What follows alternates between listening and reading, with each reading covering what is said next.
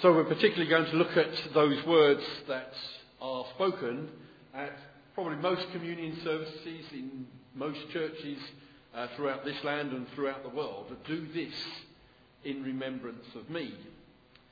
And uh, Paul says in this passage in 1 Corinthians that he's received these words from the Lord, but also if you read uh, the gospel accounts, uh, Jesus says, Do this in remembrance of me. And as we eat the bread and as we taste the wine, we are meant to remember Christ. But what does it really mean to remember? Does it simply mean and suggest that we shouldn't let thoughts slip out of our mind? Does it mean that we reminisce on the sufferings of Jesus so we feel really thankful or perhaps sometimes we feel really awful because of the way we've lived and we think again about what Jesus done. And I think perhaps for many of us, to remember can be that sort of ambiguous mental activity. Are we meant to feel really good or really bad? Or, or, or what are we meant to be doing? But actually, in the Bible and in the Hebrew way of thinking, a call to remember, particularly when it's tied to a covenant sign or a ceremony, is meant to be a vibrant powerful, it's something we're meant to be participating in, where we sort of do recalibrate our lives according to what's been remembered. And uh, I read this week that it's not merely a subjective recalling to mind that we're doing here, but it's an active manifestation of the continuing and actual significance of the death of Christ. That it's not some simply that mental activity that we tend to think of. Uh, and apparently, well, not apparently, but in our Western Greek intellectual heritage, remembering means recollecting. So we recollect what Jesus has done. We recall to mind something that is actually no longer a present reality. But in a Jewish context, and for Jewish people, remembering means participating here and now in certain defining events in the past and also in the future. So, for the Jewish people, they, they could say something they're participating now, in something that's really important. And if we look at two uh, brief examples in the Old Testament where remembering brings to um, our thoughts past realities, they bring it into present day living. So think about uh, the flood. Noah, with Noah. God tells Noah that the rainbow that comes after is a covenant sign that he will not cover the whole earth in judgment with water again. That's what he says back in Genesis. That when you see the, the rainbow, you remember the covenant, and I promise I will not come again in judgment on the earth in that way. You're meant to remember. So when we see the rainbow, we normally go, oh, isn't that nice? Isn't that lovely? And well, Sharon certainly does. She goes, oh, look, a rainbow. She goes rushing out. Um, but it's more than that, isn't it? It's where we recall to our mind something that happened X number of thousand years ago, and we recall that God has promised us that He will come in judgment in that way again, and we remember it, and we say, we, we should actually be thankful. I don't know, I'm not sure how often I do actually think like that when I see a rainbow nowadays. It's like, oh yeah, that's nice, isn't it? But actually, we are meant to remember God's promises to us that Something that happened all those years ago, God's promise. We bring it into present state. God has promised, therefore, that won't happen. The covenantal sign of the rainbow reassures us of God's promises that still apply today. So that's one place where we're meant to remember it, call, recall to mind, and we participate in today. And go, wow, that's great. But of course, the preeminent picture of redemption in the Old Testament, the Exodus of Israel from Egypt, is memorialised in the Passover meal, which, in a sense, of course, this is, well, it's not quite the present day example, but obviously Jesus instituted this in the Passover. And every year the Israelites would again participate in this meal to remember who and whose they were. And they would, the, the elders or the older person in the family, would recount what God had done for them all those many years ago. Um, and it wasn't meant to be dry history to be learned for the younger people. It was meant to be dynamic history to be lived. Wow, this is our God who has rescued us. And the Jews participate in the meal because they are partakers in the reality of what happened all those years ago. And it says in Exodus 12:14, This day shall be a, for you a memorial day, and you shall keep it as a feast to the Lord. Throughout your generations, as a statute forever, you shall keep it as a feast. So the Jews were meant to stop and reflect on where they had come from and on the mighty acts of God. And as they did this, they would be protected, or should have been protected, from the ever-present danger of wandering away from the Lord. Of course, uh, even though they probably did remember Passover, it became something like dry history. So they, because they didn't reflect and remember in the way that they were meant to, they wandered away from the Lord. But if they had consciously looked back and considered their history, their love would be rekindled, their faith would be strengthened, and their understanding of God's ways would be increased. So as we celebrate this meal, that is what we're meant to be doing.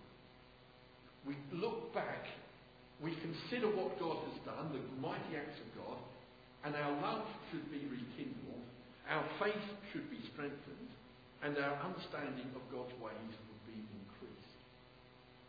And I use there a word reflective because the prophets in the Old Testament also called Israel to be a reflective people in order to avoid the spiritual apathy that did so often dog their progress. Haggai, for instance. He rallied the people of his day who had largely ignored the interests of God in favour of their own concerns. He says, Give careful thought to your ways. And Haggai said, Reflect on your lives, examine honestly your ways, and you will see how far you've slipped away from God. And you've ignored his temple. And only by taking a close look at what's happening in their lives would they be able to recognise that the blessing of God was no longer with them. And so he called them to give careful thought to their ways and rebuild the temple. And when they had rebuilt the foundation of the temple, he again says, and in Haggai 2.18, give thoughtful, careful thought to the day when the foundation of the Lord's temple was laid. Give careful thought. Experience was to be their teacher but they would only learn lessons if they reflected on what had happened. We are meant to be doing that as we take the bread and the wine. It's not simply saying, yeah, that's what God did. It's, it's giving careful thought to our ways, to really reflecting on what God has done and is doing in the present time in our own lives. So it's not simply remembering the past, it's bringing it into the present. And someone who you may not have heard of, and I hadn't heard, but I read it this week, uh, John Flavel, who was a Puritan, distinguished between two types of remembering. The first is speculative and transient, and the second is affectionate and permanent. And he said this, a speculative remembrance is only, to call, is only to call to mind the history of such a person and his sufferings that Christ was once put to death in the flesh. But an affectionate remembrance, which is what this is meant to be, is when we so call Christ and his death to our minds as to feel the powerful impressions thereof upon our hearts. It's meant to touch us every time we take the bread and drink the wine. And so when the Lord's Supper is served, when we take it, we should, as believers, experience that affectionate remembrance because the good news is recalled and reapplied. We remember the grace purchased at Christ's death is the same grace we need today when we come to. So that's from the Old Testament what it really meant and what we're meant to be doing. But a contemporary example, you see, as, as a husband, I do know the importance of remembering our wedding anniversary. And it wouldn't quite cut it if on that day I did nothing special for Sharon and only mentally acknowledged it. Oh, well, we got married 35, 34 years ago. We will be next month. I don't think Sharon would say, well, how thoughtful. I'm glad you didn't forget. You see, actually, you don't remember your wedding anniversary, or I don't remember, or I shouldn't remember our anniversary, by simply stating the fact we got married X number of years ago.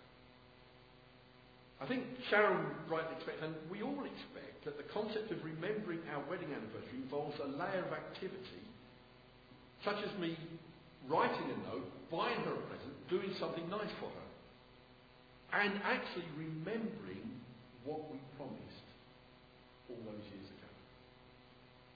We remember the covenantal promise as I pursue, cherish, and love her afresh like I vowed on our wedding day. That's what we're doing when we remember our wedding anniversary. It's not simply saying we got married then. It's what did we promise each other, and doing those nice things that, that, that we all expect. That is what we are, in a sense, doing here. We're bringing what happened all those many years ago into the present, saying, this is what it means for me today. It's not just that Jesus died those many years ago to purchase our salvation. Yes, of course that's part of it. But it's more than that. It's bringing it into the present reality, in the present time. And every time we take communion, the gospel is proclaimed and we believe and embrace it again. In other words, we remember. And when Jesus commanded his disciples and us to remember him through the breaking of bread, he was encouraging us and them to make the discipline of reflection and the remembrance part of everyday life. Not simply actually when we eat this weekly or how often we do it, but actually we, we are recalling it daily. And he was suggesting, Jesus was suggesting that we regularly pause in our routine in order to think over, back over the events of his death, so we'd never lose the significance of what he had done. And my hope is that for all of us, and I include myself in that as we come to the Lord's table every time with eagerness and expectancy, we don't see this as sort of some dry history, we don't think of it as a dull religious ceremony but a spiritual experience that really affects every part of our lives and every day of our lives. That there's something going on here that brings what happened in the past into our present reality. But I also want to say that remembering this, and this is a strange thing, as he says, we remember, because at the end he said, um, we read, Whenever you eat this bread and drink this cup, you proclaim the Lord's death until he comes. We remember that actually this isn't the end, that actually he is coming again. So we're not just thinking back, we're actually looking to the future and saying, one day this meal will come to an end. And Jesus is coming again. And this is, if you like, a temporary not a permanent institution. It's a temporary thing until he comes again. And we remember with joy and expectancy that Jesus is coming again. We aren't simply looking back.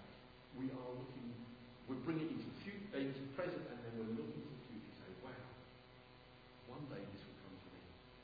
And how glorious that will be. So that's what it means to remember.